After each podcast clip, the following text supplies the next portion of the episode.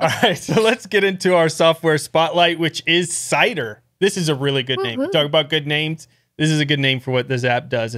So, until you get your new Murena phone, you may be stuck in the Apple ecosystem and looking for ways to still utilize some of those Apple services while you're in your Linux desktop because you're probably locked into those services since you're using Apple. Thankfully, you mm-hmm. can keep listening to Apple Music using an app called Cider, which again, I absolutely adore this name.